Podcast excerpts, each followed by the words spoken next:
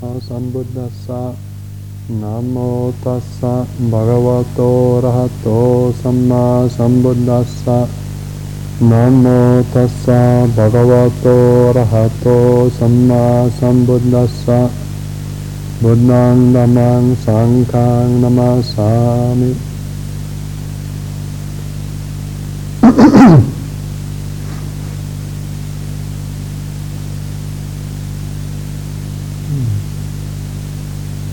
Can you hear me at the back? James, can you hear me? Yeah, good. Good. And I suppose I should say something, shouldn't I? so it's, uh, we're entering the last month of our winter retreat. Um, Ajahn Sucitto is on personal retreat for much of the month. Don't think we'll see him really much till the beginning of April. Patricia Buckle, an old supporter of our monasteries, she passed away recently. So Ajahn Sucitto and Ajahn Thaniya and a few others have gone down to Amaravati for her funeral. They're probably back by now actually. Five of the monks have two of the nuns uh, a week ago started their four weeks of retreat that most of the monks and nuns are having. Novices have had two weeks of self-retreat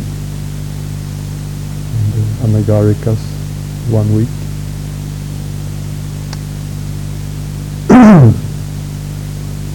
hmm.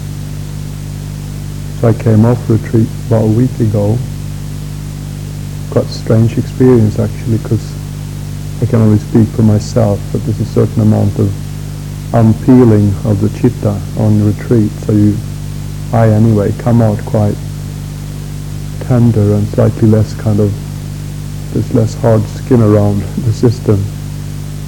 So this year, as I came out, Ajahn Sucitto kind of left us quite soon after to be more on his own.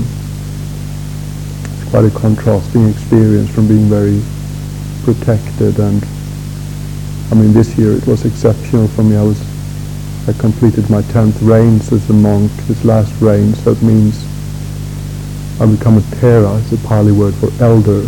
So the Buddha said that the elders and the Theris and the Theras, the elder nuns and monks, they should be looked after a little extra so I'm being looked after extremely well. Of my attendant, whoever it is, kind of washes my clothes when needed and washes my bowl after the meal and makes sure I got some honey and nice tea in my hut.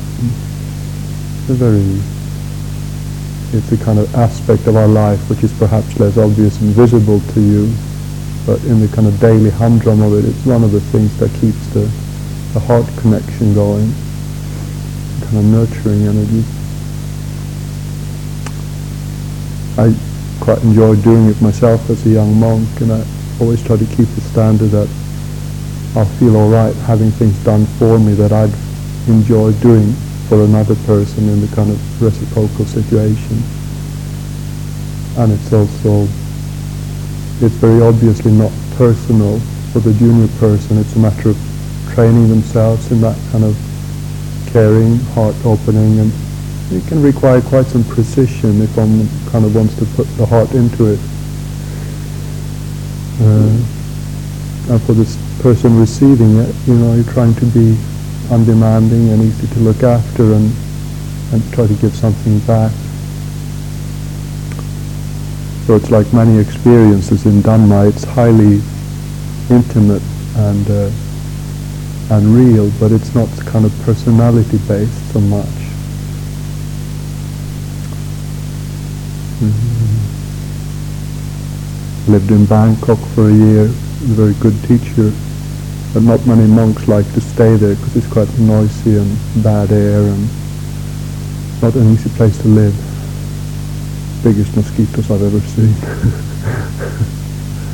and uh, you know, many monks come through because monks may have business in Bangkok and often monks from Isan where our monasteries are, Isan is rural Thailand, north northeast.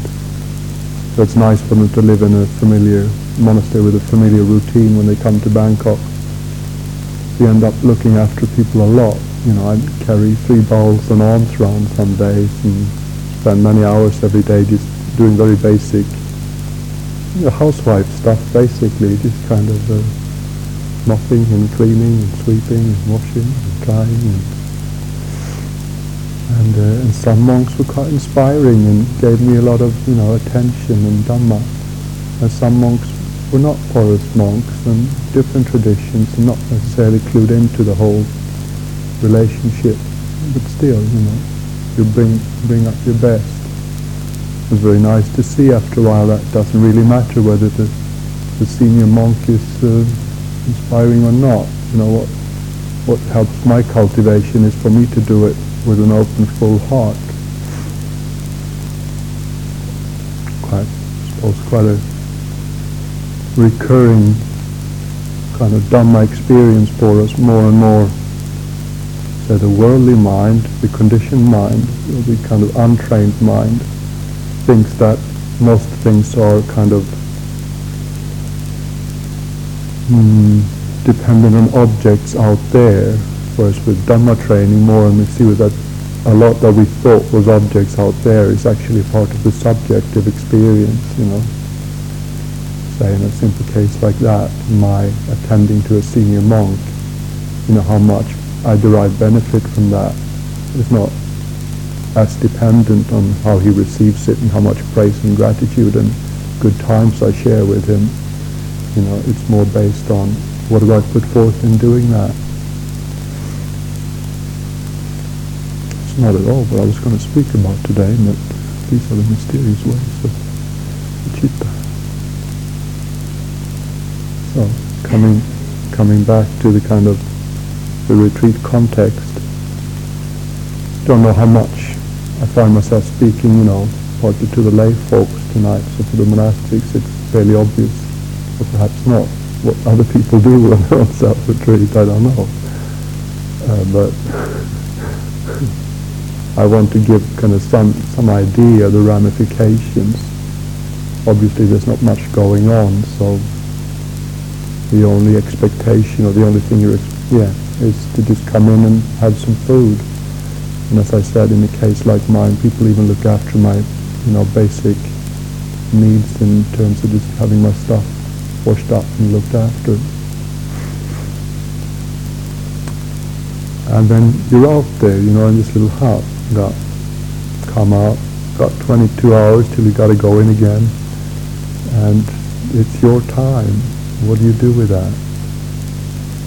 And the Buddha was very clear, you know, it's until you're ready for that, you know, that that's that can be quite daunting. And I think it's, you know, for most of us, it's perhaps not as black and white as I'm ready for it now and I wasn't before, but if we stay around for a few years, we probably notice that we seem to be more and more skillful in handling all that time on our hands in a way that feels we derive benefit.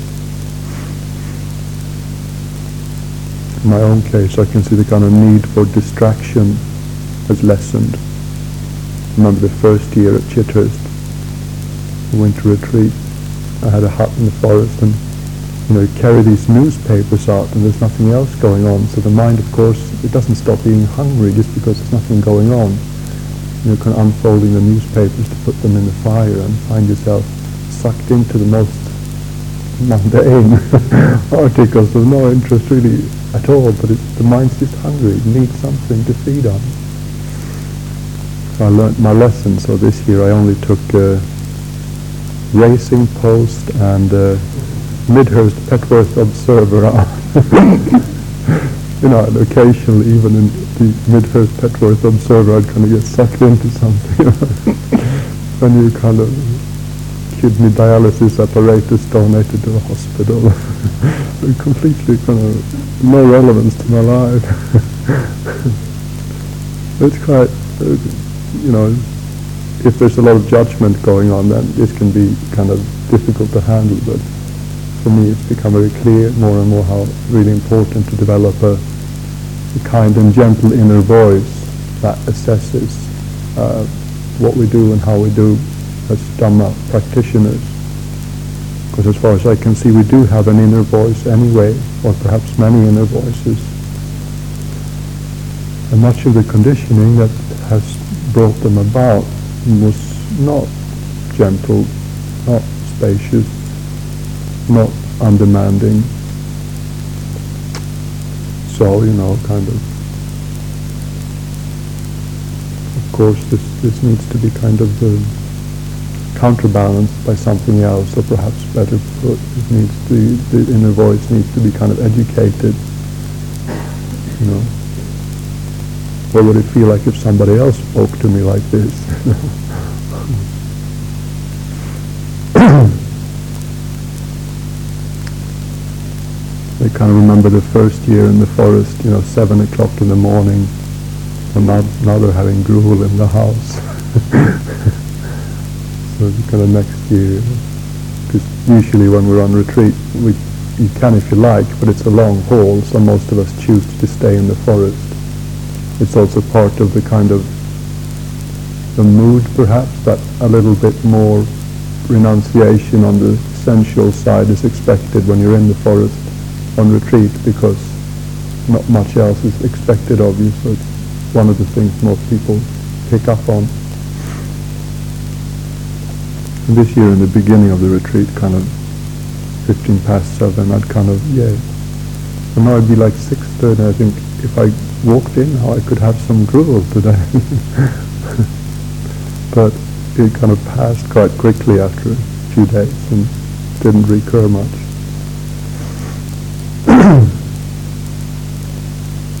Those kind of basic basic, uh, say the desire systems, they get very few outlets, obviously, so it becomes more clear. It's very helpful when you cut down the possibilities, because the kind of outflows become much more clear, because there, yeah, not much else going on.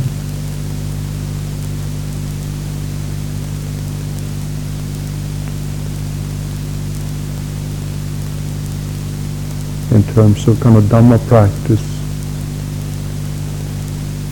in some ways it's the early years there are a lot of new things that come into one's life, you know, when you kind of enter the stream of Dhamma as it were. These days it seems more about its deepening things, for me anyway, that are already familiar to me. But sometimes it's also about starting to understand the relationship between different qualities and endeavors and uh, you know, experiences. So um, I always end up in the same place you know, when I give talks or when I, in my Dhamma practice, it's this, uh, I had a conversation with Ajahn Thaniya about it because we, we both found ourselves in this position of having to give talks more and more frequently.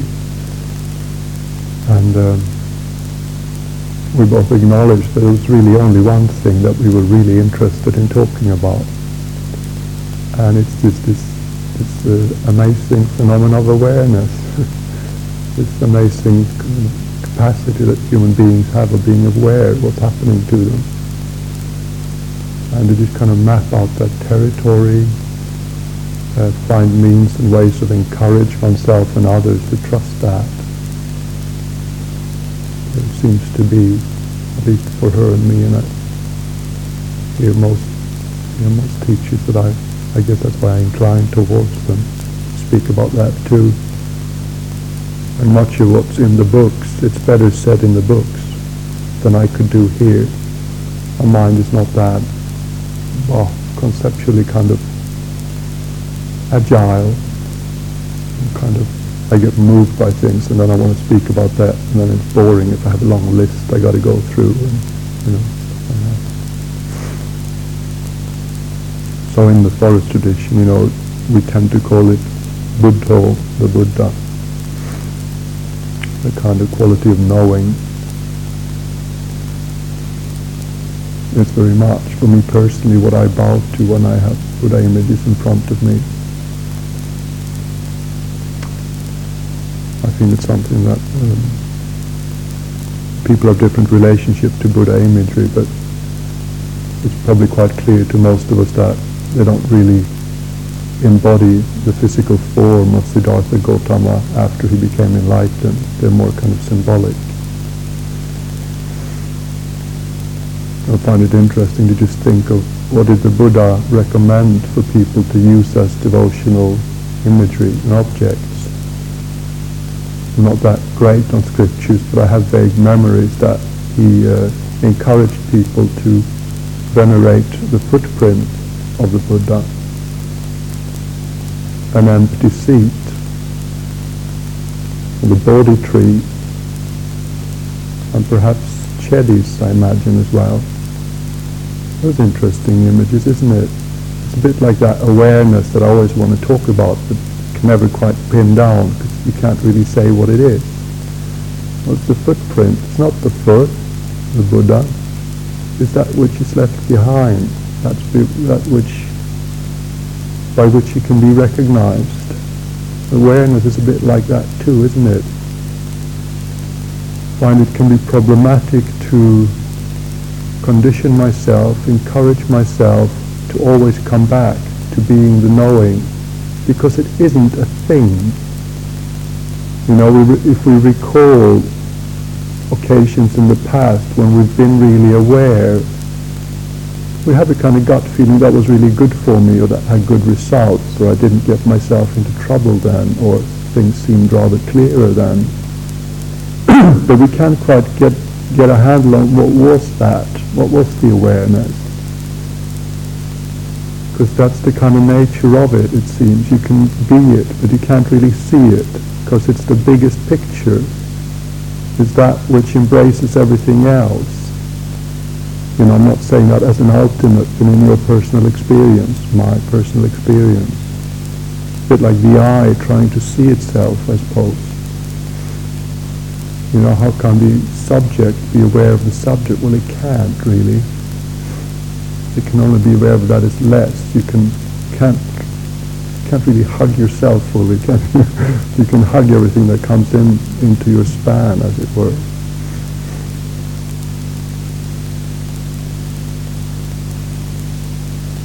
Or the empty seat.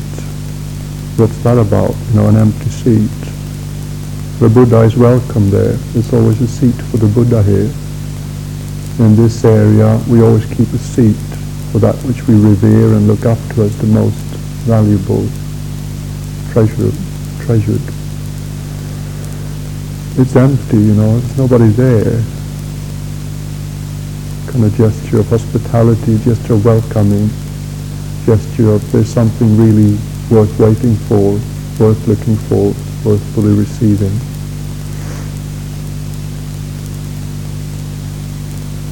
But it's very subtle and it nothing in our historical conditioning has encouraged us to to look for it, to cultivate it. It's a tragic kind of uh, expression of the poverty of our culture, or very little anyway for me when I was young, all seemed to teach me in school was about thinking, you know, various thoughts and various objects. So, you know, basically it seems the Western mind, perhaps particularly, it's maybe not only Western, it's very materialistically conditioned. The balance goes that way. It's familiar with awareness when it comes to, you know, this is my hand. I recognize that form, that's a person, the externals, that's where awareness goes. But then we sit down, cross our legs, shut our eyes, be aware of, you know, that which is not visual. The tactile, for example, can be really hard for us. Because the visual field is very kind of gratifying, as it were, for awareness, because it's sharp edges, it's clear. But that's also its fallacy, isn't it? Because it's really the subject which creates the object, you know. You can't really say objectively there is something called a hand here. You know, in some cultures they feel that these bits are the important bits. In some cultures perhaps this only is a unit and there's nothing less can be considered a unit. And then you get into further delusion, it's my hand. Oh dear. Where does it say it's mine? I do that in my kuti sometimes. I sit and look at my hand and I try to get really possessive and deluded about it and say, this is my hand, mine, only mine. And I kind of take it and hold this one. Well, if I'm there, who's, who's feeling it there then? you get these kind of simple little ways of just pulling a little bit, tugging a little bit at the possessiveness that inflames awareness.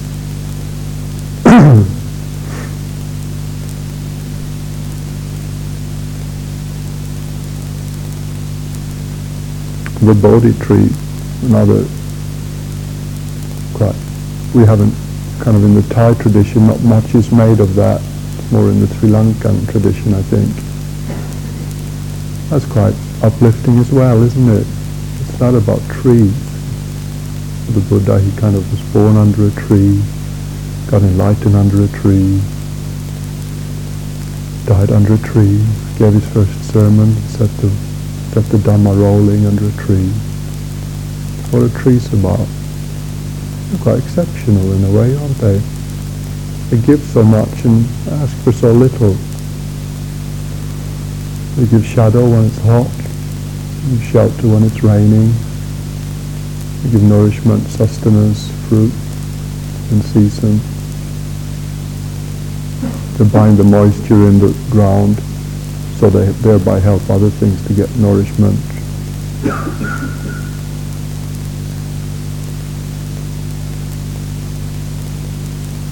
They ask very little, have a kind of little solar panels that, you know, suck up the sunshine which doesn't cost anything and isn't depriving anybody else of it. The rain comes as well, the earth's there. So the trees seem like a, a kind of favorable perception for the mind. Yeah, right. It's hard to find a person who doesn't like trees.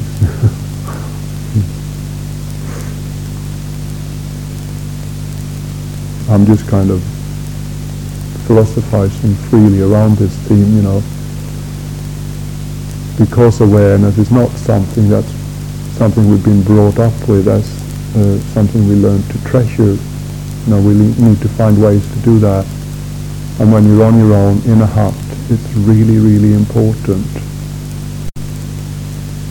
Like Ajahn Sumedho, he, we had some discussions about this, and he was quite young when he first encountered the sound of silence, which I trust, you know, that means something to you, so I won't go into that.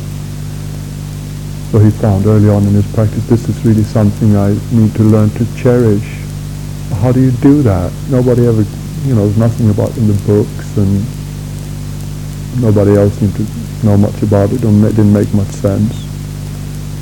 So he realized he couldn't use the thinking mind to encourage himself to come back to the sound of silence because to the thinking mind it just isn't worth anything. It's meaningless. So you have to go to something else, something more faith-like. So he just developed his mantra, trust me, trust me. You know, you kind of cultivate the patterns of volition, you know, you'll get the arising becomes more and more regular, go to the sound of silence, return to the sound of silence. But of course then the conditioned mind comes in and has lots of more interesting projects going on. You know, so you need to develop something that comes more from the heart that can counteract that. Trust me, trust me. So I've put a lot of effort this month into to making volition that the kind of yeah, the intentional quality of awareness, something gentle, something soft, something supportive, something encouraging, uplifting. Because uh, as I said in the beginning, volition can be so, or the inner voices can be so harsh. You idiot, you lost the breath again. When are you ever going to get it? You overslept again. You ate too much again. When are you ever going to get it? You're hopeless. Ten years, where you at? You know, great. You want to have friends around all day? You speak like that, do you?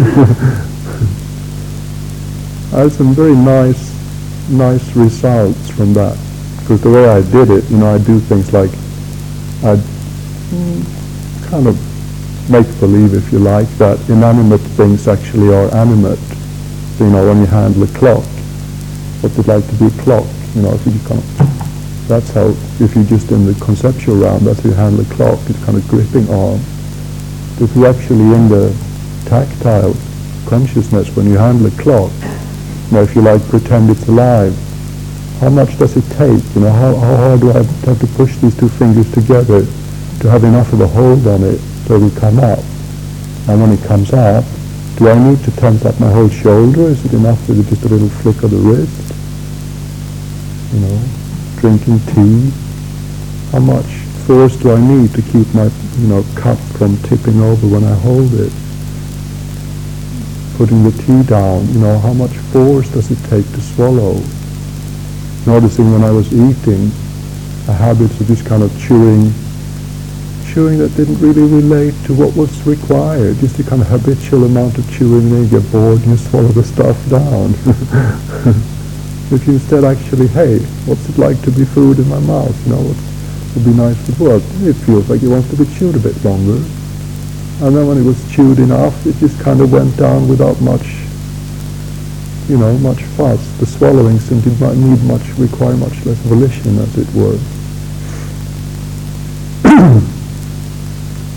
I'd often come in for uh, the kind of teaching occasions because I was, I usually find myself quite attuned with what Adya teaches. So I'd come in for the morning talks most of the time and I'd come in for the Qigong sessions. And also because I'm interested in the interface where you come from quite a spacious and present state and then you come in with other people, what's that like at that place? Because when you're in your kuti, you can start to think, you know, oh, I'm pretty sorted now. I'm quite cool, you know, and then you come in to, with other people and then you can, you can see how things can get, you can get jarred very quickly.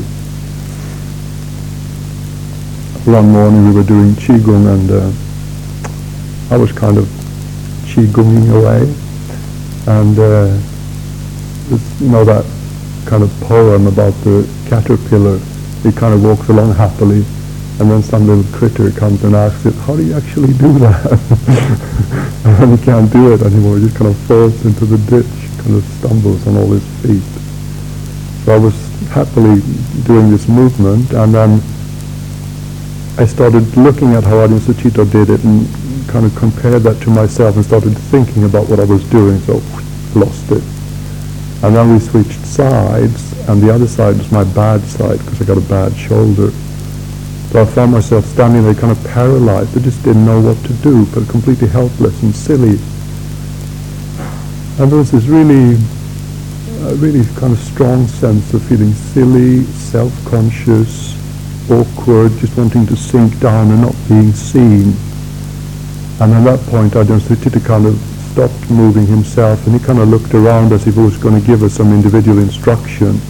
And I just, oh please don't, don't, don't teach me, don't say anything to me because I felt so kind of awful. But yeah, there was that. That was the object of awareness. And then there was awareness itself. And it was so lovely. Awareness was just saying, oh dear, oh dear, you poor thing. What have they done to you in your life to make you feel like this just because you lose the Qigong movement? A very kind of gentle and understanding voice, which made it possible to just hold that rather kind of uh, intimidating and embarrassing intensity which you can get into over really small things. And looking back, it's pretty obvious historically. There's been lots of occasions where, at least I, probably most of us, been kind of ridiculed or made to feel silly or feel felt very kind of forced that you're forced to pick something up and then you tense up and you, you can't really do it. That was uh, was very those kind of small encouraging signs that yeah things are actually shifting. The voices that assess you know whatever it is I'm doing are, you know, they're learning some manners basically. this is very encouraging, I find.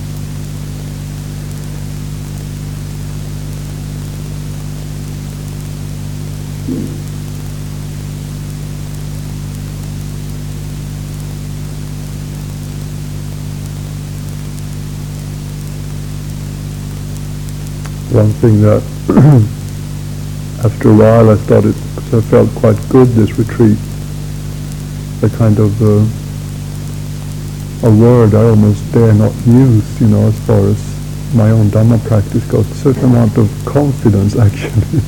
it's a strange word for me to use because I've always felt, perhaps like many of us, that kind of not quite getting it right. But when I kind of felt into what was going on after, say, the first two weeks were very good, then it started getting a bit kind of more challenging the last two weeks. But the word that came to mind to describe you know, kind of a constructive summary of it all was kind of contentment, uh, quite a lot of contentment arising. And it's something that's made a lot of in Dhammas, you know. It's kind of one of the things, one of the hallmarks of proper Dhamma practice and fruits of the practice. it's not exactly a word that gets a lot of exciting, exhilarating press, you know, in, uh, in society. Know, it sounds rather bland.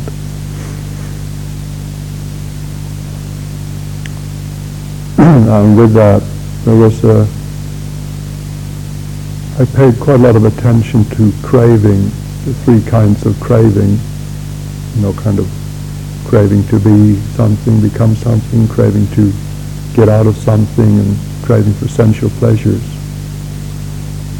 because for me at least, you know, the third, the third noble truth I kind of left to, that was great. That was from day one, I was on board with that. The fourth noble truth, yeah, I'm ready for that. I'm here for. Uh, first, second noble truth.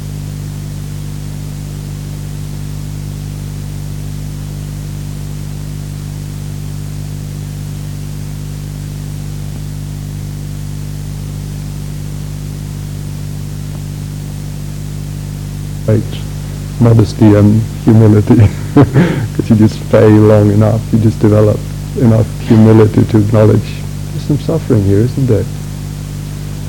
The second noble truth was the last one for me to really come alive in some ways I guess.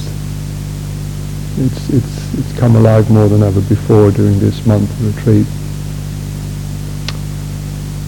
So the sensuality bit of it is perhaps the most obvious one which needs less kind of uh, elaboration, but the becoming and the getting out of stuff, at least for me, that's very familiar territory in the early years. You just wanted to sleep or distract myself, do anything to just get out of this boring body-mind system, which just never seemed to produce anything very interesting or uplifting. But the becoming, I think, for me, uh, that's kind of on the level I'm at, is the one which a perhaps mm, understanding of.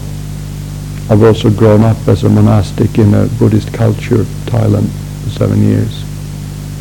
So, as most Buddhist cultures, there's a good common understanding of the basic dhammas, but the higher dhammas are actually very rarely uh, understood. So it's a culture that greatly encourages doing good so in my early years, I did quite a lot of that, a lot of service, a lot of work. so you're kind of doing something all the time, and it makes you feel good, makes you feel happy. So you're not really seeing that the bhava, bhava energy is there, the kind of desire, thirst for becoming is actually there, underlying it.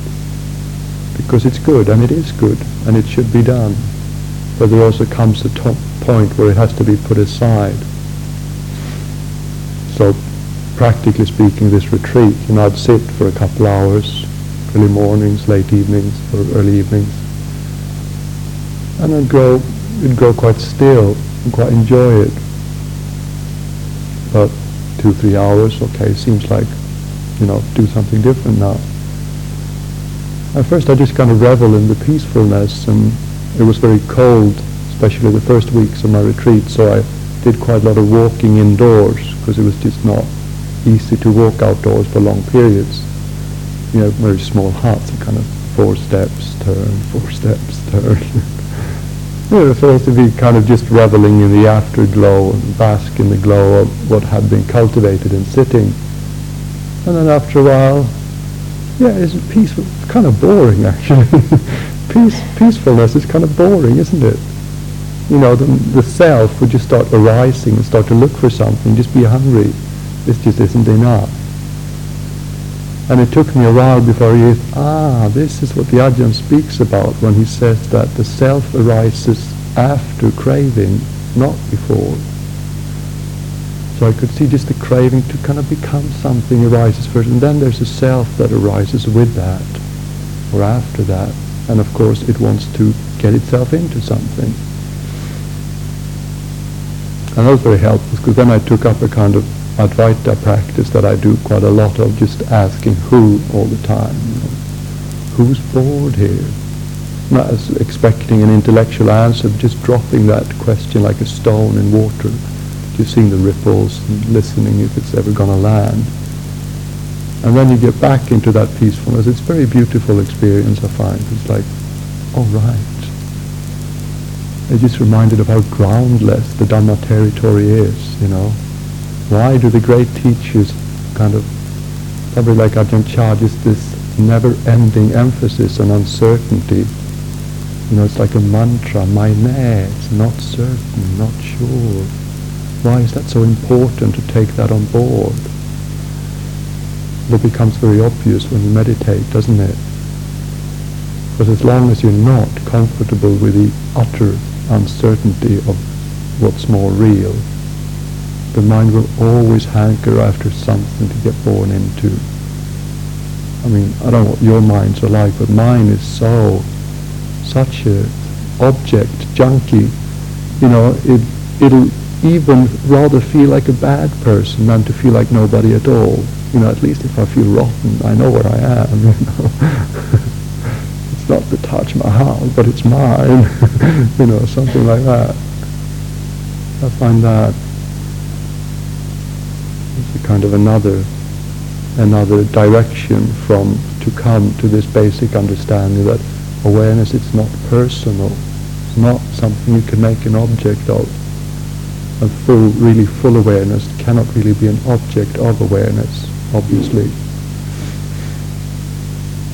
Like Douglas Harding, this great sage up in Manchester, you know, he started this thing 50 years ago. He had a very profound awakening experience and he's a visual man. He's a architect. So he was in India walking in the high mountains, working with the question, what am I? Made more sense for him than who am I?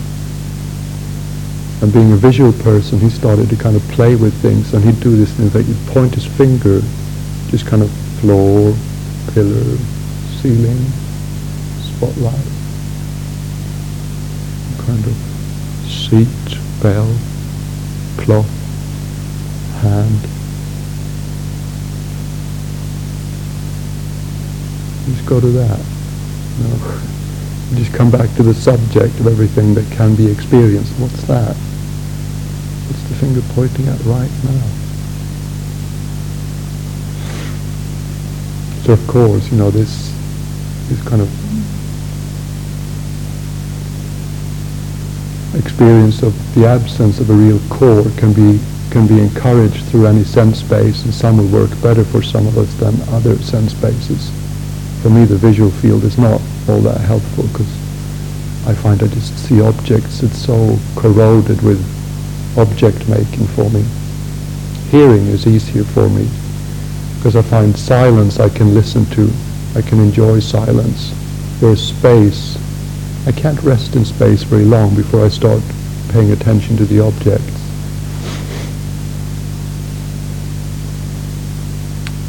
Or getting lost in objects.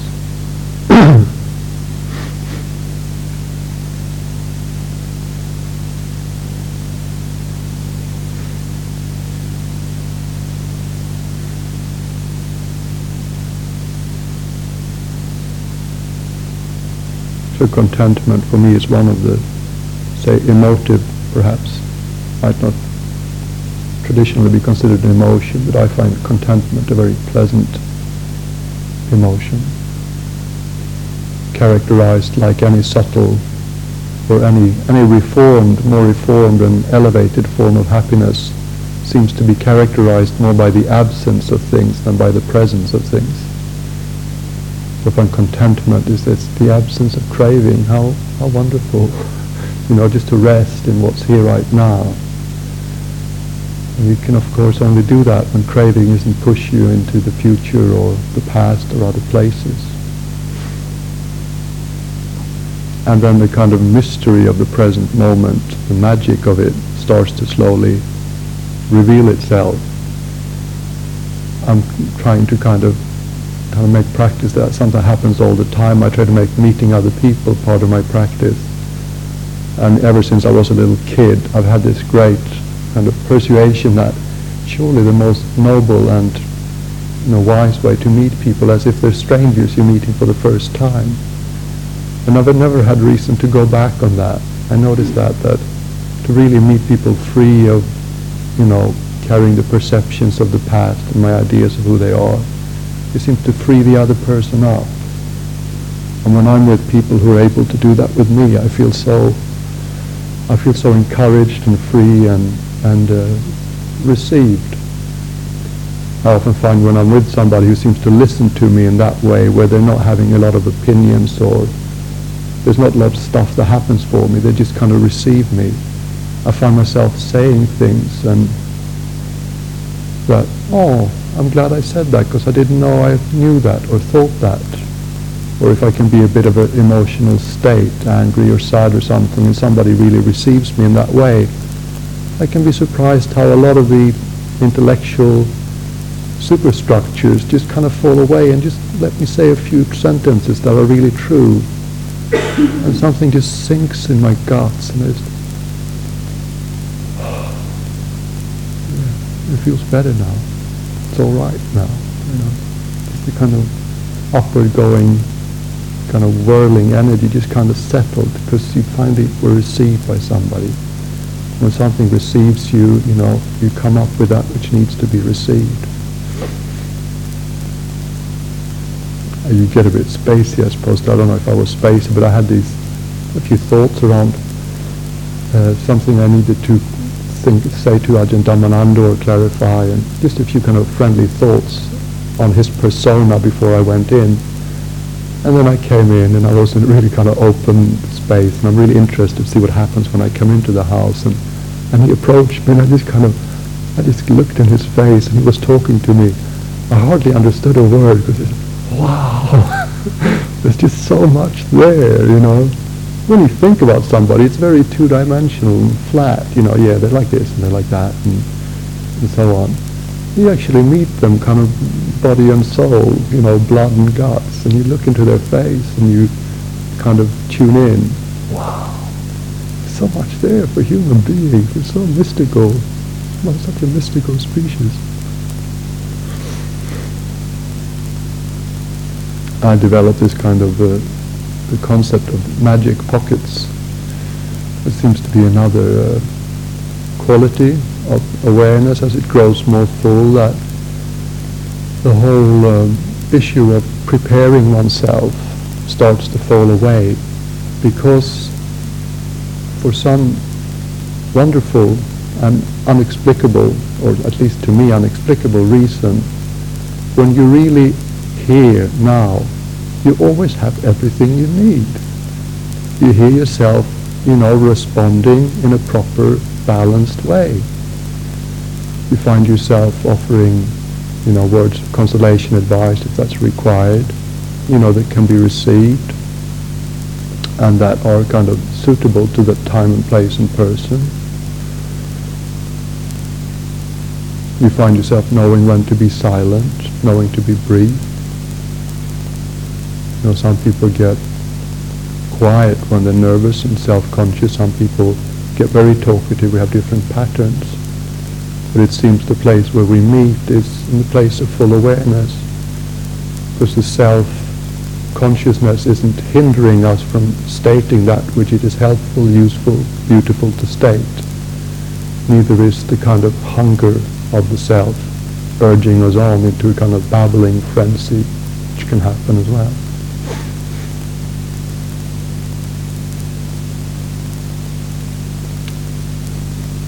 And then human relationships can be so beneficial and meaningful because you actually do provide something for each other, whether it's listening or,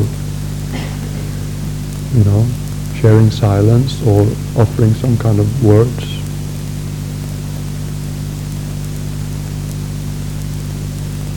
And uh, it seems to other people at least for myself, I lived mainly in training monasteries for 10 years now, so I have limited experience of the hermit's life. But one thing I've noticed is that on the level of the intellect, you know, you can get quite, uh, I can anyway, start to feel that I know a few things. You know, you read a few books and you think it through and, yeah, you know, you think you got something. But, you know, they didn't have books in the days of the Buddha. so there's not much advice on how to deal with book knowledge. But what you do notice is that it's always on your terms, isn't it? It's within your field, under your control. You can pick them up, put them down. They're not going to contradict you. They're not going to, you know, point out your uh, uh, your kind of soft spots and shadows and uh, blind spots. Books don't do that. Whereas other human beings wise or even not so wise do that, you know.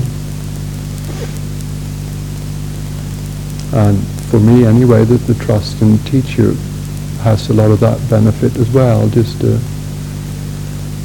there's so much I can learn about the sides of myself which they're simply not there when I'm alone because they don't arise because personalities are conditioned of course so you know, large parts of it doesn't arise. My self-consciousness doesn't arise when I'm with the squirrels, you know.